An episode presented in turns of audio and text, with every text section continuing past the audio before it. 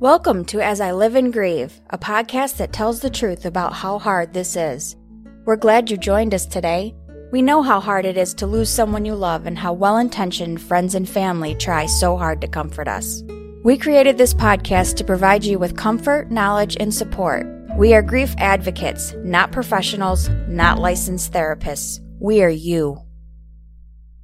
Hi, everyone. Welcome back again to another episode of As I Live and Grieve. I have come to really enjoy these sessions week after week. Not only do I get to meet some really, really cool people and I get to talk to them, but I get to share that conversation with you as well. And I've been looking at the analytics and I know that there are a lot of you out there listening and I really, really appreciate that so, so much. So let me hesitate no further. Today, my guest is Brian Bickett, and I think you're really going to enjoy our conversation because we're talking about money. We're talking about money and finances as it relates to you when you are really at your most vulnerable. And that would be shortly after the death, shortly after your loss, when you're trying to put together all the puzzle pieces. And you know, when you try to do a puzzle and there's pieces missing, well, that's what it feels like. So without further delay, hi, Brian Bickett. Thanks for joining me today. Oh, good afternoon. Been looking forward to to this uh, opportunity. So thank you for having me on. Oh, absolutely. Pleasure's mine. Before I actually get started with my questions, of which I'm known to have many, and don't be surprised if I suddenly say, here's my toddler question. It's just a very simplistic question that I can't resist asking. So before I get all up into my questions, Brian, would you just tell our listeners just a little bit about your background, please? Yes, I started my career as a mechanical engineer, spent some time doing some software consulting and my father, one January, called us rather unexpectedly and uh, informed us he had a he had a brain tumor, and uh, we uh, uh spent the next uh, five months with him, helping through that process. And after he passed, it was uh, as the oldest son and the one closest to living closest to my mother. I spent I, was the one that helped her sort through the finances and became aware of just how how unorganized things were and how stressful it was to try and sort through that and deal with the emotions all the emotions tied with this passing. And it was a year after that i left my career as a, a software consultant at the time and uh, started my path to become a certified financial planner with the intent of uh, helping others preventing others from having to go through that same experience. Um, i can't prevent the the emotional side of that, but we, we can organize and get things put together so that the financial side is not nearly as stressful. That's not where the focus should be at that time at all. As for the last decade, that's uh, where I've poured my heart and soul into. And, you know, I have to just say thank you, thank you, thank you.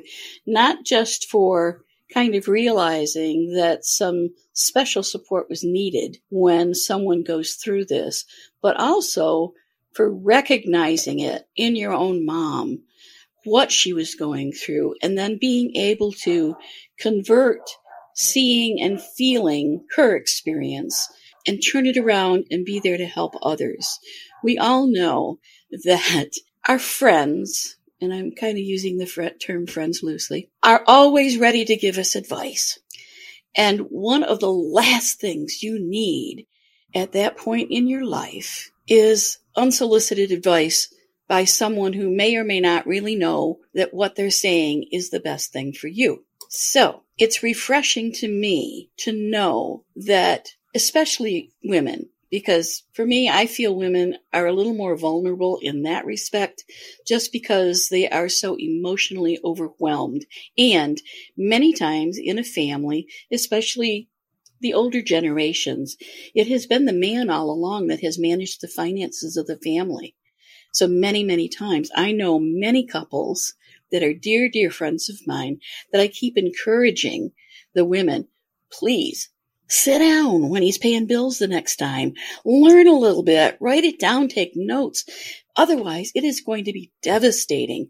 Just another facet in grief and grieving that is going to knock you to your knees. So when someone comes to you, Brian, and you listen to their story and you understand they've lost their spouse And let's just say, for purposes of our discussion today, they have not got a clue where to start or what to look for. Where do you help them start? Uh, kind of triage the approach, and so that we first want to make sure that they're going to be taken care of in the short term. We're primarily focused on the finances, of course, and so mm-hmm. we just want to make sure that they're they've got enough to cover themselves that they don't have to worry about things in the short term. And then once we've established that, we start looking towards if we can get our hands on a tax return or if uh, if they've got a a lot of times there's a folder or a box or a drawer where there's financial information in. We won't ask them to sort through that. We'll just ask them to bring it in. What I've learned through experience is to never sort through that with them in the room, but ask them to leave that with us and spend some time sorting that out and just looking for what we can find. And over time, we, we don't find everything, very rarely find everything up front. Sometimes it's a we don't know until a year later we get a statement that they didn't know was that they weren't expecting and we had no idea of but but eventually everything comes to light you know there's some great information in what you just said because I remember someone telling me that the first thing I needed to do was to become a detective. I had to find everything and anything that could be related to finances. My husband was not a an organized person. He paid things haphazardly when he paid them and didn't keep copies of anything, didn't write things down. So it was a struggle and it was very upsetting to me at the same time to have to find that. I, I like what you said about looking for a file or a box or something and then just bringing it to you instead of me, for example, having to go through it all and making sense out of it. What is this and everything? And, and I remember an instance where if someone hadn't made a comment to me at a meeting, at a veterans meeting at one point, I wouldn't have known about an insurance policy that wound up giving me $15,000. I would not even have known that it existed until someone said, I think Tom had this. And then I knew what to look for and what the name was and everything. And I remembered, I think I saw an envelope. So the only thing I would add to what you already said so far, Brian, is that in addition to looking for files and boxes and everything, I would make sure that you grab every single envelope that comes in the mail and don't look at it and think this is junk. Open it because you never know. Sometimes these companies put the oddest things for return addresses and they make you think that it's nothing or it's another credit card you're you're guaranteed. But so save those envelopes and look through them as well. Okay. So then let's continue. Now you have kind of gone through belongings and file folders and everything, and you've got an idea on what the financial status is for this person. I also really, really appreciate what you said about making sure that she has enough to live on for now so that she doesn't have to worry about putting food in her cupboards or in her refrigerator. Many women have children they have to worry about too. They need to make sure that their home is okay, that they're not in jeopardy of losing that or all of a sudden having to move or anything. So that's really important as well. But now you have kind of a sense of things.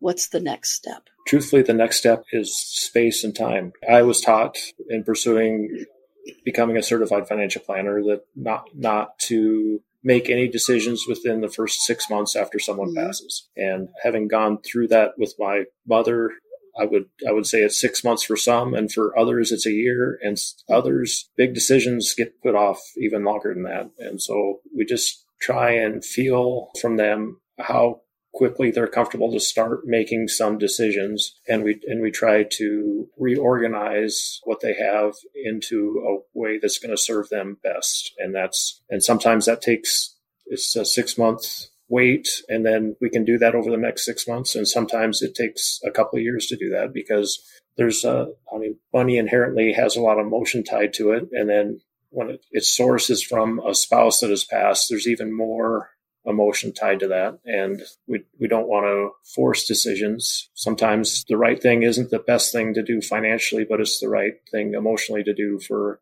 for that person at the time. So a financial planner then isn't just there to help you sort it, sort out the parts and pieces and make sure bills get paid and insurance policies get processed and money brought into the bank and everything. They're also there for the long term to help you determine your financial future. Can you exist on what resources and assets you have as they are, or do you need to find an income? Is, is that correct? Uh, that that is correct. Yes, or maybe the assets that you have aren't located aren't being used in the most efficient manner that's in alignment with what that person's goals are. Sometimes that's there'll be a, a deposit, a large deposit from a life insurance policy that's just sitting in, in a savings account because there's a lot of emotion tied to that. Unless it's a very short term goal, that's not the most efficient place for that.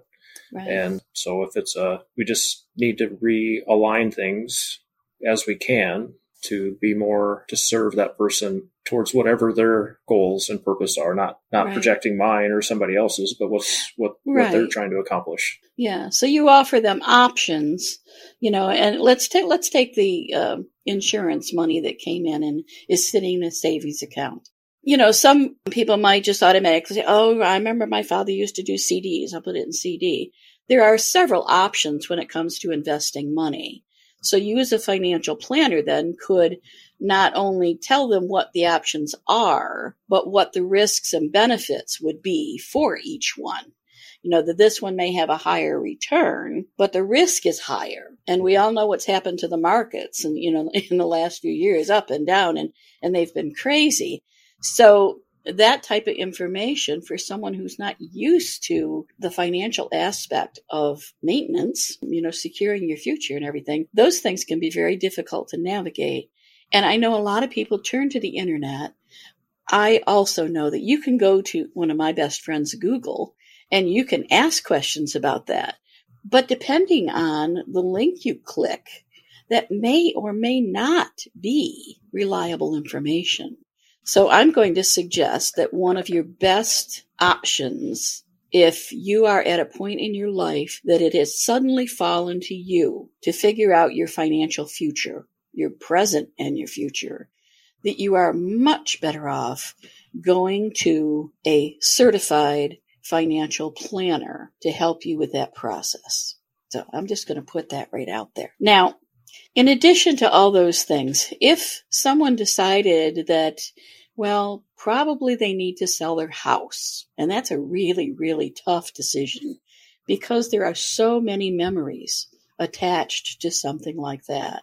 Are you able as well to tell them some of the pros and cons of doing that? Yes, absolutely. We're able to walk through, you know, the pros and cons, the tax considerations of doing that, and the considerations of if you do move forward with that, well, then what, what options are there and what are the pros and cons of those options as well? Yes, absolutely. Okay. Considering trends for a minute, over the last, I don't know, few years or whatever, have you noticed any trends? In other words, are new widows, for example, let me focus on them because I'm not new anymore, but I am one. I remember what it feels like. For new widows, are they, do they seem to be any more prepared with financial information or any less prepared or it's just like all over the map? Does that make uh, sense? Yes. My, my experience is, is that most widows are not prepared. I mean, it's, it, I don't see a trend in either direction. It's just, it's been a steady, they're, they're not prepared. Um, okay. And so one of the things that came from my experience and working with widows is uh, since then is that we, we need to have, I used to call it a, a financial peace notebook. Got to have something, whether it's a folder, it's a notebook, it's a binder, something that just has where everything's at or where most of the things are at. And you don't have to show anybody what's in there. You don't have to tell anybody the details of what's in there, but mm-hmm. somebody needs to know where that's at. And that's just the, if something happens, go to the book and that's got all the information that'll get you started. And that's encouraging and uh, sharing my story with clients has, we've got a pretty high implementation rate of that. I mean, everybody sees the value of that and almost sure. nobody has that. Nobody has that when they walk in the door. Yeah. You know, that's actually, that's part of one of the reasons that this podcast came to be because death and grief itself has been over the years extremely difficult to talk about. And just like no one wants to talk about dying, because of that, nobody wants to talk about the what ifs and what happens after. So they don't want to talk about anything that helps prepare because then you have to talk about it. And, and I tell repeatedly the story of my own mother who was extremely detail oriented. She had every single thing written down and she always wanted to share that with me. Now it's just my brother and I, but he was in Florida. I happened to be in the same town as my mother. So I was the one, I was the close one that she wanted to share. So she would tell me, she would invite me over to dinner one evening, and I knew just as sure as anything that after dinner she was going to bring out that notebook and want to show it to me. And I would literally, you know, those rescue calls that people employ while they're dating? Those rescue, I would have a friend call me because I was always on call at work and I would have someone call me and there would be an emergency at work and I would do that to escape. However, after my mother died, I was so happy to see that notebook and I could only imagine at the time what it must be like to not have that. Well, I got to find out after my husband died what it was like to do that. So I've been on both sides. And I have to say that whether it's funeral preparations, financial preparations, whatever the topic is, one of the greatest gifts you can give the people you love is to have things prepared because at that point they are suffering so very, very, very much. Even if you had five months, I had eight months with Tom after he was diagnosed.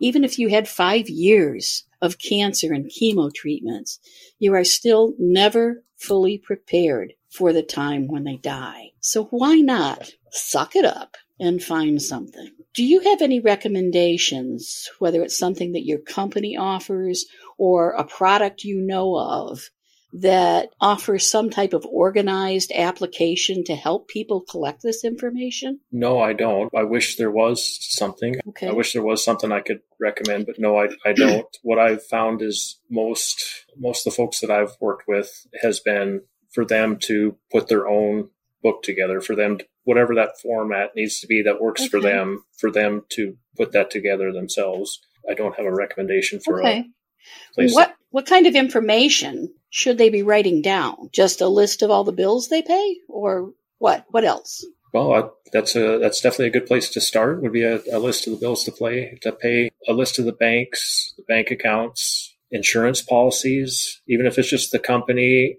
the name of the company and the policy number. If even if that's all it is, what I encourage folks to do is just to put their to put a recent statement in the binder, and then you don't have to write anything down. Just to, it's got all the information in there. Yeah. Investment accounts, annuities, any CDs. I mean, really any record that you can leave or assemble that would point someone to to start looking in that direction. The more detailed, the better. But I, I also understand and appreciate how difficult it is to put that book together because of what it represents. The when it's going to get used is a not a fun time. But I tell clients is this is very uncomfortable. And as a financial planner, it's my responsibility to help facilitate these conversations today. And as uncomfortable as they are today, there it's a, it's not nearly as uncomfortable as the feelings are going to be when when one of you passes. And uh, absolutely, and so yeah. Is it possible? A thought just popped into my head. Is it possible that if a couple decided that this they wanted to do this, you know, whether one had been diagnosed with a terminal illness or not. They just wanted to do this for each other to have it prepared. Could they retain the services of you or a certified financial planner and have you help them prepare that? Yes, absolutely. There's uh, most certified financial planners work uh, not only with ongoing clients on, or with clients on an ongoing ongoing basis, but also on a project approach where it would definitely help facilitate the conversations and mm-hmm. the, the formulation of the of that information as well. Yeah, and as well, I would think you could also help them kind of make sure that if they have money that can be invested, that it's invested in the best place that gives them the best option. So that might be a way that might make it easier for a couple, perhaps, if they decided they wanted to do this. Maybe it would be difficult for them to go through it themselves because all the time they'd be thinking about why they're doing it. But if instead they turned and thought about, I'm going to go talk to a financial planner because at the same time, not only will all of this information get captured in the process, but this is a way to make sure that our assets and our investments are doing the best thing for us.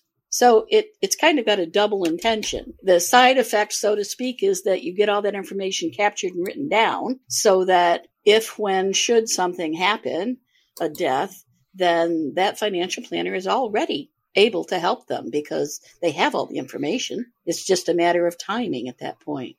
So that's a side effect. So listeners out there, think about that. Don't think about doing it necessarily for the after death think about doing it now so that you can continue to have really great lives until that day comes. Does that make sense? Yes, and it really rings true with my experience with my father. Open up a little bit into that story, and that we would go to my mother's house, my parents' house on Sundays, and do things around the house as my dad was not able to do it anymore. And uh, my daughter was one at the time, and he and her would sit on the couch and watch TV, and mom and I would take care of things around the house. Yeah. And one Sunday out of the blue, dad just turned to me and said, Is your mother going to be okay? And oh. I, in complete shock, looked over at mom and she burst into tears and of ran course. out of the room. Of course. And uh, dad was adamant. He wanted to know if mom was going to be okay. And I uh, recognized that that was the last thing in the world mom wanted to talk about. Absolutely. And uh, so that that spurned. Uh, it was two weeks before I we got our arms around not everything, but enough that I could look my dad in the eye and say, "Yeah, Dad, you did your job. Mom's going to be okay." Excellent. Yeah, what what a touching story that gives me goosebumps. I love stories like that. Thanks for sharing that. Well, yes. sadly, Brian, time is winding down. It, these 30 minute episodes, they work great for commutes, but they always just fly by. They go by so fast in my book. And before I actually wind up the podcast, I always turn the microphone over to my guests so that you can speak directly to our listeners. Be sure and tell them, you know, things like company name, what services you can provide, anything you would like them to hear from you without me interrupting with questions. So the floor is yours. Go ahead.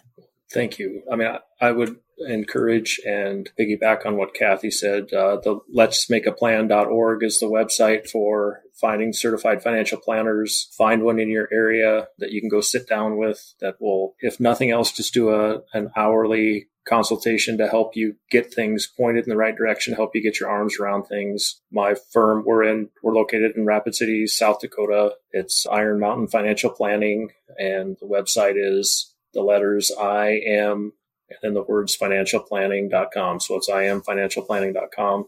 And we work with a lot of retirees and a number of widows. Uh, one of the side effects of working with retirees is a lot of them become widows and widowers, more widows than widowers. And so I just encourage you to get an unbiased perspective and help and be careful. If you're using a certified financial planner, it should be unbiased and they're not going to try and sell you products. They're going to try and do things that are in your best interest. Again, well spoken words. Thank you so much for that. As always, Brian's information and his contact information will be part of the podcast notes and also on our website.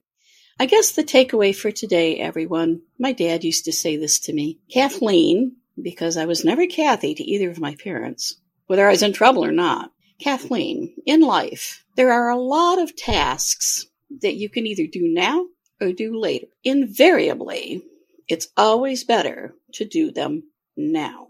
So I will just leave that with each of you. By doing it now, you can give a wonderful, wonderful gift to your loved ones. That that is one piece of the j- grief journey that they can kind of just move through seamlessly if you have that information written down ready to share. So please consider doing that. Again, we've come to the end of another session. I can't wait for our next guest, and I am so, so thankful and again say thank you, Brian, for taking time out of your busy schedule to join us today and help us better understand why the financial piece is so critical because it can alleviate so much of your pain and suffering if it's already taken care of. So it's better to do it now than it is to do it later. Thanks, everyone, and come back again next week as we all continue to live and grieve. Thank you so much for listening with us today. Do you have a topic that you'd like us to cover, or do you have a question from one of our episodes? Please email us at info at asiliveandgrieve.com and let us know. We hope you will find a moment to leave a review, send an email, and share with others. Join us next time as we continue to live and grieve together.